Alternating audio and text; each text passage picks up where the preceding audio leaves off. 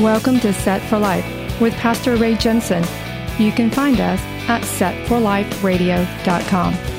Romans 10:9 says that if you confess with your mouth the Lord Jesus and believe in your heart that God has raised him from the dead, you will be saved. So let's listen from God's word, verse by verse, on how we can prepare for the coming of the Lord Messiah Jesus, who died on the cross so that you can be set for life. Set for life. If you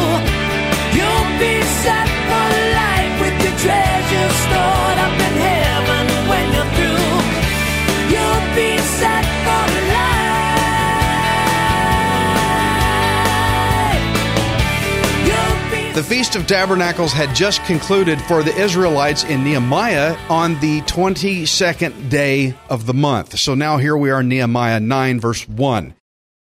So now on the 24th day of this month, the children of Israel were assembled with fasting in sackcloth and with dust on their heads. Then those of Israelite lineage separated themselves from all foreigners, and they stood and confessed their sins and the iniquities of their fathers. Well, this sackcloth thing, they were wearing sackcloth. It was made out of goat's hair. It's very scratchy, it's very uncomfortable to wear. It's kind of like wearing a potato sack. Now, I was over at the coffee shop, not the one here, another one, and I noticed they had sacks for carrying coffee beans. I picked one up, and this is about as close as I can get to sackcloth. It uh, it's very uncomfortable, and I cut a head hole in it and armholes in it, and I was actually going to put it on, but I don't think I want to go through all that in front of y'all right now. Uh, if any of you wants to try to wear it later, you can. But I, I was wearing it the other day. I walked in here and everybody looked at me like, Ray, what in the world are you doing? It's not stylish at all. Not stylish. It, it, it really agitated my neck more than anything. Uh, I found out from somebody that in some schools a long time ago, they used to make bad kids wear these things if they were bad, more than just sit in the corner. It's very uncomfortable. It would irritate you. So they wore sackcloth, something much worse than this.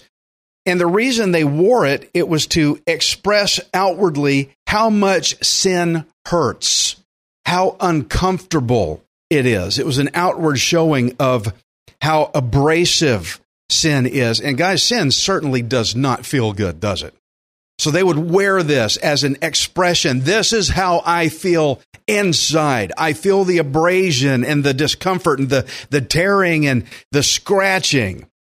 And they also put dirt on their head because they were also expressing how filthy their inner feeling was, that how they how the sin made them filthy, it made them dirty, how terrible sin is, filthy and dirty, scratchy, abrasive, uncomfortable.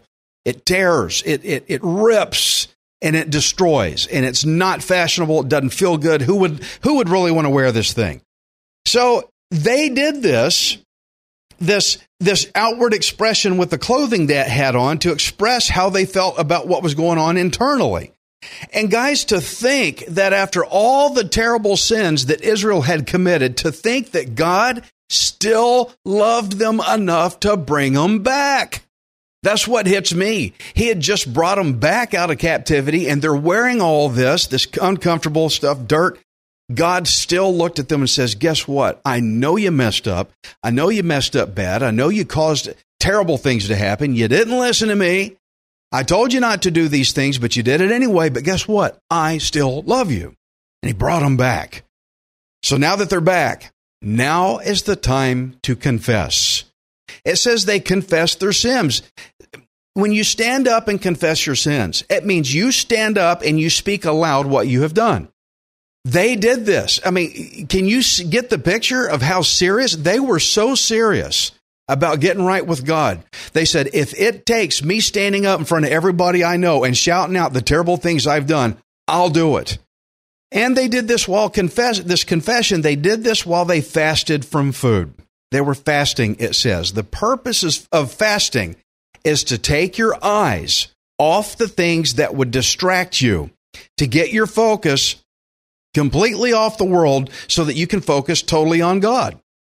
Fasting demonstrates how serious you are about your relationship with God. So I want us to take notice of verse 2 that we read, how it says they confess their own sins in addition to they confess the sins of their fathers also. Okay, guys, now if I was to confess the sins of my forefathers, like my grandpa, my dad, my grandpa, and great grandpa, first off, most people today would say, well, I wasn't even there when they committed it. Why should I confess it?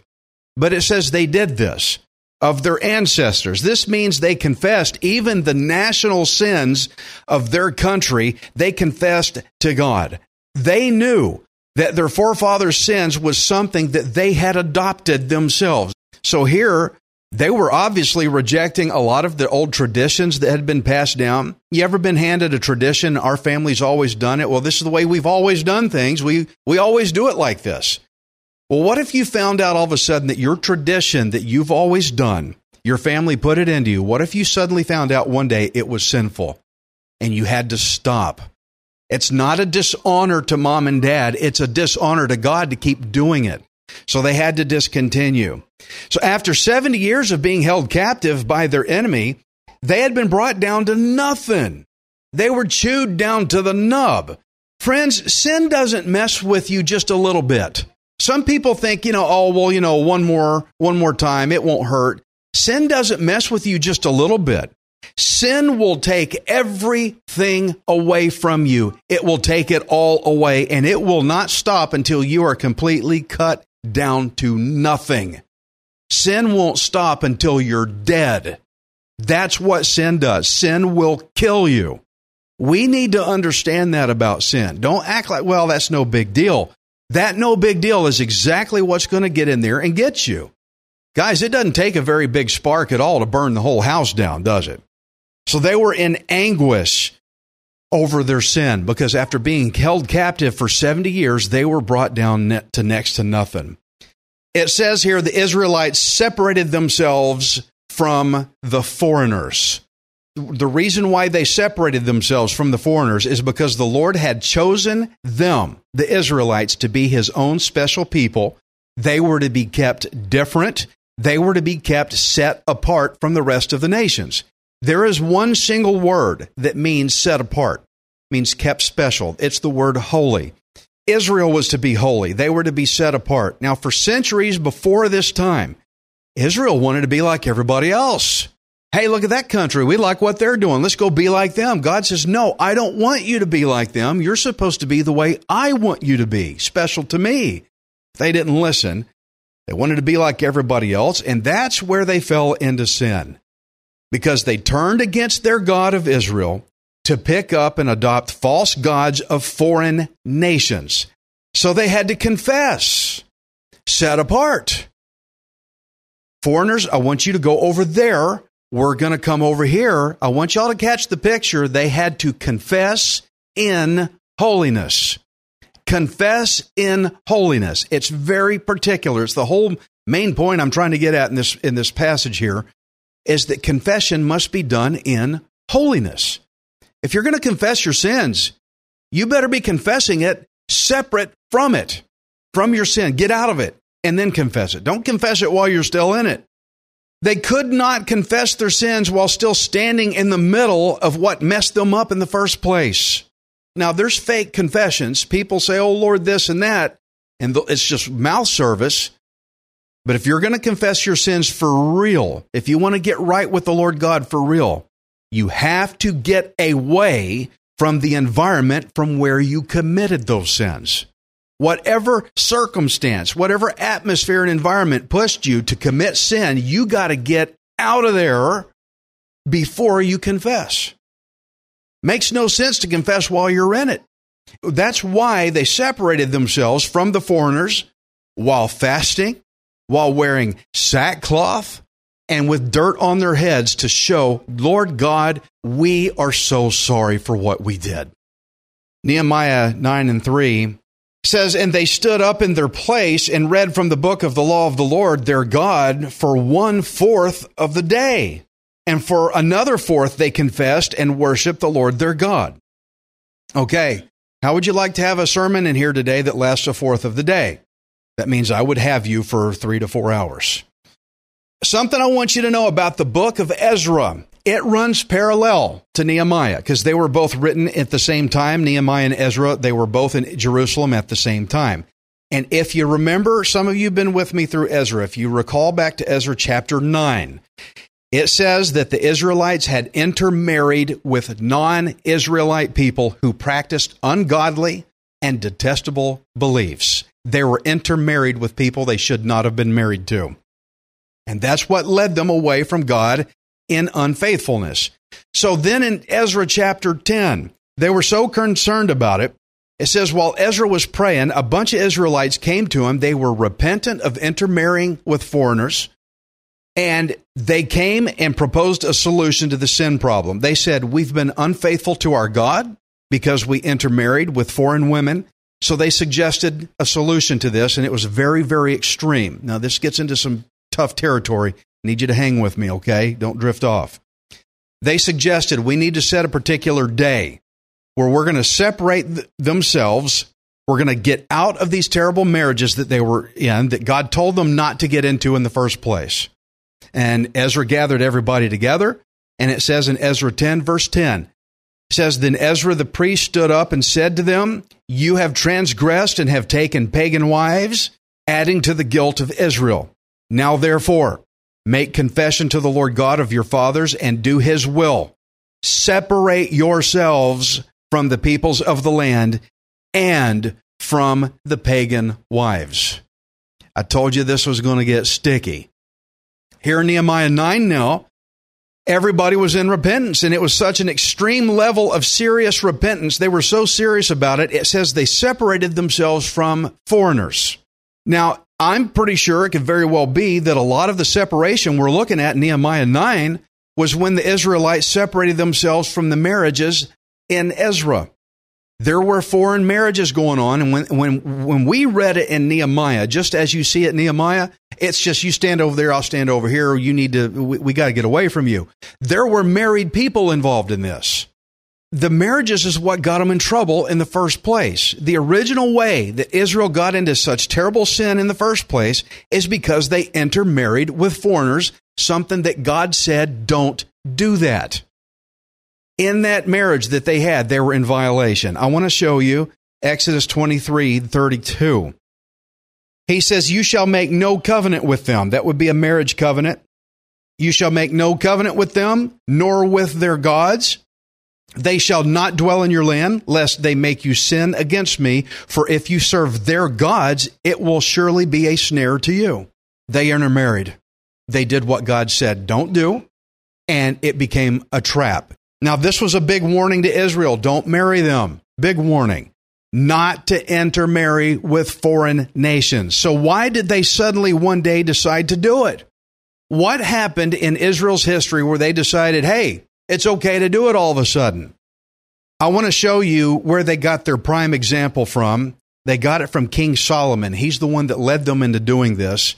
Look at how serious this is. Check this out. 1 Kings 11 1 says, But King Solomon loved many what? Israelite women? Doesn't say that. It says he loved many foreign women, as well as the daughter of Pharaoh, women of the Moabites, Ammonites, Edomites, Sidonians, and Hittites. I mean, covers them all, doesn't it? Verse 2 From the nations of whom the Lord had said to the children of Israel, You shall not intermarry with them, nor they with you. Surely they will Turn away your hearts after other gods. Solomon clung to these in love. God says, don't do it. Solomon clung to it. How many times has God told us not to do something and we grabbed it and held on? I want it. I love it. I love my sin. I enjoy my sin. He loved them. You ever hear people say, oh, but if it's love, it has to be good. Love is so wonderful. Not if it violates the Lord God, not if it's sinful. So that's where Israel got their example from. King Solomon, now, when you read about him, he started out really, really good. But towards the end of his reign, he really, really failed as a leader because he intermarried with foreign women. And that's what caused the Israelites to go, oh, well, if King Solomon did it, we can do it. Christian, that's why you're so accountable to what you do in your life. Because if people look at you representing Christ well, that's a Christian. Well, if he's doing it, I can do it too. If she's doing it, I can do it too. You can't do whatever you want to. You got to be honorable to the Lord God. People are watching you. You're their leader. Hey, King Solomon did it. Let's do it too. And they married for, uh, foreigners they weren't supposed to. And just like God warned, that caused them to turn away from the God of Israel because they ended up taking up their foreign spouses' false gods. So then God had them dragged away. God did this. He had them dragged away by their enemy and held for 70 years. 70 years. I haven't even lived that long. That's how long they were held captive somewhere else because of these foreign marriages that they got into. But then God brought the Israelites back they had been humbled down, and boy, were they sorry. Sorry. Wearing the sackcloth and dirt on their heads and fasting and, and confessing out loud what they've done. So, yeah, you better believe they were adamant about separating themselves from the foreigners who were among them. And in particular, here, a lot of these foreigners that they were separated from, it was their spouses, people that God commanded them. Not only did He warn them, but he commanded them, don't marry them. You'll turn away. And they did anyway. So the book of Ezra runs parallel to Nehemiah because they both happened at the same time. And Ezra says that once the Israelites realized their marriages with foreigners was a violation against God, it was the cause of their downfall. It says they spent three days discussing the matter with their spouses before they broke everything up. They spent three days talking about it. Now, what do you think they talked about for three days? I'm sure there were some heated discussions between husbands and wives. I'm sure some of the arguments sounded kind of like this Hey, we're going to live in Israel now, and we're going to do things God's way, the way God says. I'm sure there was a lot of pushback. No, I'm not going to do that. I'm not an Israelite like you are. I'm not worshiping your God. Can you hear what probably went on for three days? There were people that said, I'm going to, and people said, forget it, I'm not. If you read only Nehemiah, what Nehemiah says, it kind of makes it look all, like all the foreigners were just thrown away, like they had no say in the matter. But that's why I gave you more context from the book of Ezra, because it tells us a little more that the people were given a lot of time to discuss this problem before this big separation day. They had time to talk it out. I'm giving you further context than just what Nehemiah says because I want you to understand all the dynamics that's going on in this story. They all, Israelite or foreigner, they all had their chance to make their own decision to either say, Yes, I will, or No, I won't. I'm either going to serve God or I refuse to serve God. So this big separation was obviously based on foreigners saying, forget this, I'm not going to worship your God. The foreigners that were put off to the side. I am not going to follow the God of Israel. And so the Israelites said, okay, then we will separate ourselves from you. We are following this God. And guys, I find myself in the same decision that I have to show myself in front of people all the time being holy, being set apart. I have to tell the world every stinking day, I am not going to do what you do. I'm following the God of Israel. And I invite them, would you like to follow me? And oftentimes people say, nope, I am not going to go that way. Then you got to get away from me because I cannot walk with you. It's, it's Christian 101, guys. This is how you live. You cannot hang around with people that reject your God. They will mess you up. You've got to have a holiness about you, a separation. And so the Israelites said, Well, if you're not coming, get over there. We're going to stand before the Lord our God. We are going to confess. We're going to get right with Him today. This is serious stuff, guys. I hope we can learn off of this because this is something we can all do too. 1 Corinthians 7:15 because I know some of y'all are concerned about this marital thing. 1 Corinthians 7:15 says if the unbeliever departs let him depart a brother or a sister is not under bondage in such cases God has called us to peace now sometimes uh, people get married when they're both unbelievers and then one of them gets saved and the other one's not and sometimes that difference of following God or not following God gets so pressured the unbeliever blows out and says I'm I'm out of here it says you let them go And I see this happening here. When they separated themselves, it's not like they kicked them out, get out of here. There was a lot of rejection. No, we're not going to follow your God of Israel. So the Israelite says, then, then you got to leave. And they let them go. We read that King Solomon clung. He clung. That means he grabbed on and held them. He designed his kingdom to facilitate ways for them to stay. He clung to these foreign women, but the Israelites separated themselves apart to prevent more trouble and more suffering than what had already done, had happened. I know you see yourself in this story right here. You've got friends that cling to what God says don't do and then they want you to be in it with them. You've got to step away, and sometimes that breaks up friendships. So it's possible that there may have been some foreign spouses that agreed to repent. Maybe they saw the goodness of the God of Israel. Perhaps they were still allowed to live in the land to some capacity. I don't know. I will state the intermarriages were over with. I think that any foreigners that repented I don't know what kind of role they were given at that point, but the biblical reason why I believe that foreigners were given an option to stay around, not in marriages, but maybe to stay, is because of an example that we're given in the book of Ruth. Let me tell you about Ruth. Ruth was not an Israelite. She was not an Israelite at all. She was a foreigner. She was a Moabite woman. And Ruth followed an Israelite woman named Naomi. And Naomi had once told Ruth and her sister in law, Orpah, Don't come with me to Israel. Why don't y'all just go back home to your foreign land and serve your foreign gods? Because I'm going to Israel. You're probably not going to like it there. Why don't you just go back home? So Ruth's sister in law, Orpah, went back home. But it says in Ruth 115, and she said, Look, your sister in law has gone back to her people and to her gods. Return after your sister in law. But Ruth said, Entreat me not to leave you or to turn back from following after you, for wherever you go, I will go, and wherever you lodge, I will lodge. Your people shall be my people, and your God, my God. This is a foreign woman that accepted the God of Israel and says, I have to turn away from my old life. I want your God. I know that Ruth's situation here is not exactly the same scenario as Nehemiah 9 because Nehemiah 9 is dealing with illegal command breaking marriages. But the point I'm trying to make from Ruth is that I believe if any foreign person had truly made the same declaration that Ruth had made, saying the Israelite people are now going to be my people, your God will be my God. I accept the God of Israel, then I believe these foreigners would have been given some sort of way to live among Israelites, just that the intermarriages were over with. They would not be allowed to stay intermarried. That was the deal breaker, but I do believe they could have had or would have been allowed to stay in some capacity if only they had chosen to follow the Lord God of Israel.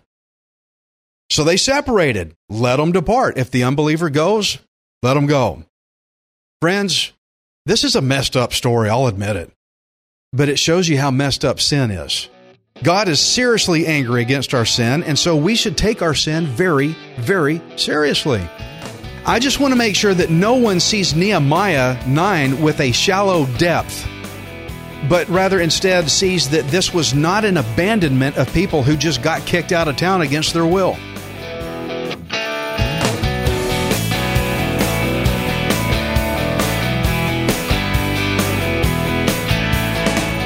You for listening to Set for Life.